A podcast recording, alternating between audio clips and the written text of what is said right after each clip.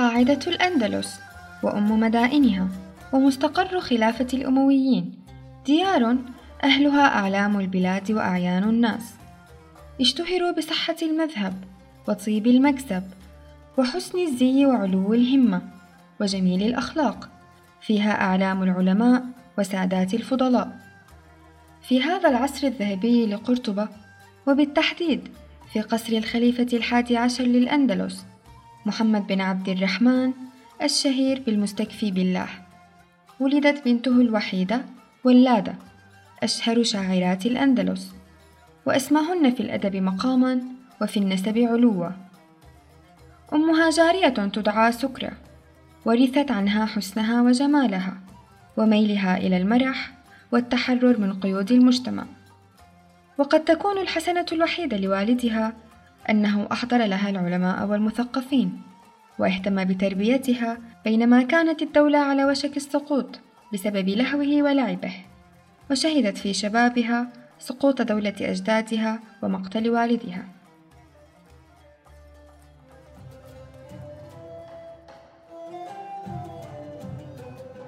كانت أبواب قصر ولادة مفتوحة للأدباء والشعراء ورجال الفكر. فلم يخلو مجلسها من حلاوة النقاشات وحرارة النكتة وقصص الظرفاء والموسيقى والغناء. ومن أبرز من كان يرتاد هذا المنتدى الثقافي ابن حزم مؤلف كتاب طوق الحمامة وابن زيتون شاعر الأندلس الأول والوزير ابن عبدوس والكثير من أعيان قرطبة والأندلس. فكيف لا ومجلسها يضم الحسن والكمال وهي الأديبة الشاعرة؟ تقول الشعر وتدخل في مباريات أدبية مع الشعراء الجريئة في تعبيرها وتفاخرها.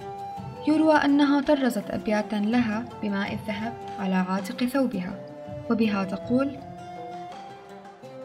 أنا والله أصلح للمعالي وأمشي مشيتي وأتيه تيها وأمكن عاشقي من صحن خدي وأعطي قبلتي من يشتهيها.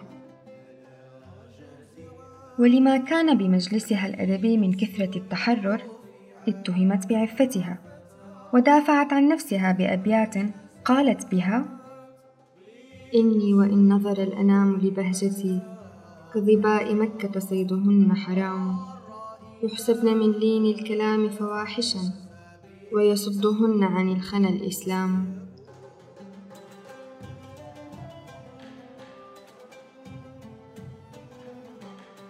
في ليلة صافية من ليالي قرطبة تحت ضوء قمرها مبهج القلوب بينما كان مجلس ولادة يعج بالشعر والغناء.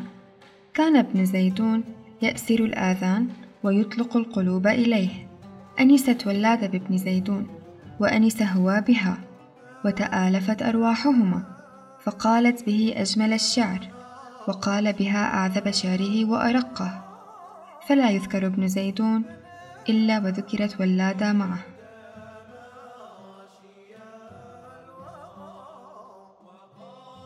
ترقب إذا جن الظلام زيارتي فإني رأيت الليل أكتمل السر وبي منك ما لو كان بالشمس لم تلح وبالبدر لم يطلع وبالنجم لم يسري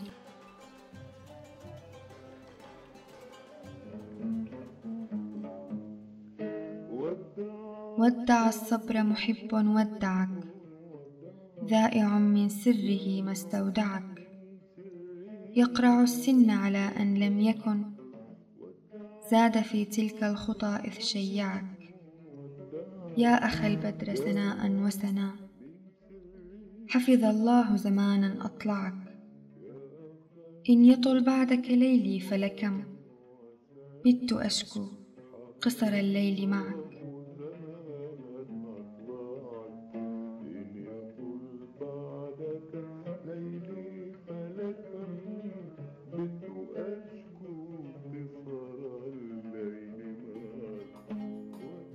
لم يدم هذا الود بينهما كثيرا.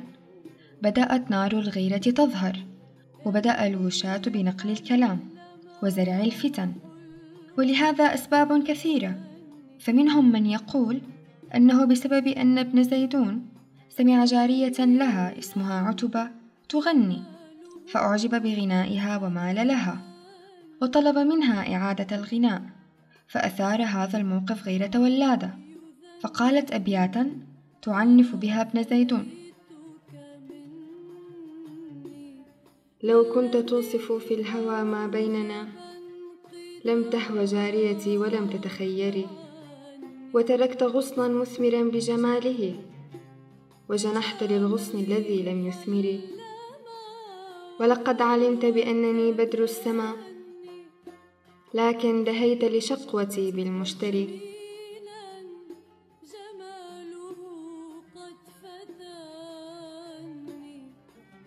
كانت ولادة تتقرب للوزير ابن عبدوس لتغيظ ابن زيدون فدفعه هذا للخصام مع صديقه القديم ابن عبدوس حتى كتب له رسالته الهزلية الشهيرة يستهزئ فيها منه. كيف لا؟ وابن زيدون وزير أيضا وصاحب جاه ولسان فصيح. تمر الأيام ويزداد الهجاء بين الحبيبين حتى أن ولادة هجته بهجاء فاحش القول.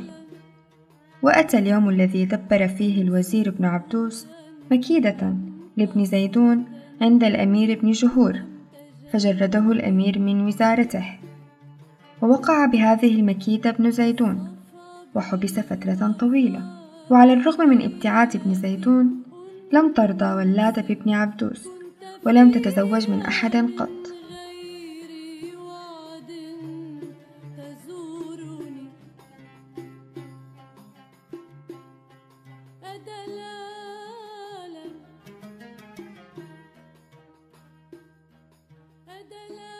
أنتج هذا البعد بينهما أجمل وأرق شعر الغزل في الأندلس فقالت به تعبر عن شوقها ألا هل لنا من بعد هذا التفرق؟ سبيل فيشكو كل صب بما لقي. وقد كنت أوقات التزاور في الشتاء أبيت على جمر من الشوق محرق فكيف وقد أمسيت في حال قطعة؟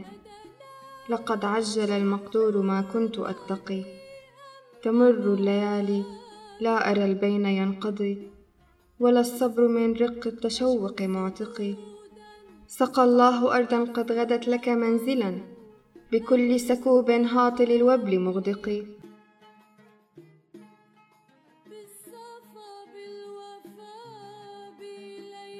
وبعد أن استطاع ابن زيدون الهرب من قرطبة إلى إشبيلية أرسل لها بقصيدته الخالدة النابعة من صدق حبه لها حتى بقت كنجم في فضاء العشاق. أضحى التنائي بديلا من تدانينا وناب عن طيب لقيانا تجافينا ألا وقد حان صبح البين صبحنا. حين فقام بنا للحين ناعينا بنتم وبنا فما ابتلت جوانحنا شوقا إليكم ولا جفت مآقينا. بقي ابن زيدون يستعطف ولادة في شعره ولم ترضى ولادة أن ترتبط بأحد آخر قط حتى شاءت الأقدار أن يعود ابن زيدون إلى قرطبة بعد عشرين سنة. وحاول الدخول للقائها فرفضت كي لا يرى كيف بلغ الكبر على وجهها. فكتب لها إن كان قد عز في الدنيا اللقاء بكم في موقف الحشر نلقاكم وتلقونا.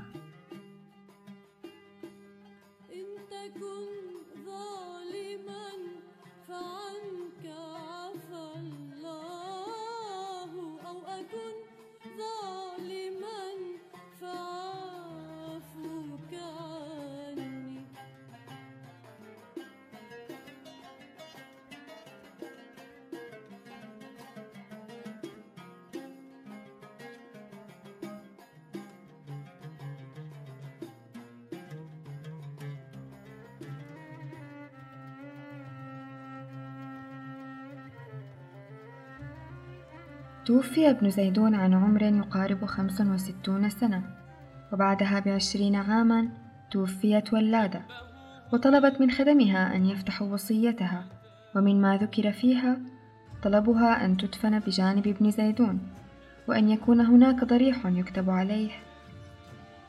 أغار عليك من عيني ومني ومنك ومن زمانك والمكان ولو أني خبأتك في عيوني إلى يوم القيامة ما كفاني. يقال أنها توفيت في السنة التي دخل الموحدون بها الأندلس لتنتهي معها حقبة مليئة بالثراء الأدبي والعلمي والانقسام السياسي الشديد في الأندلس.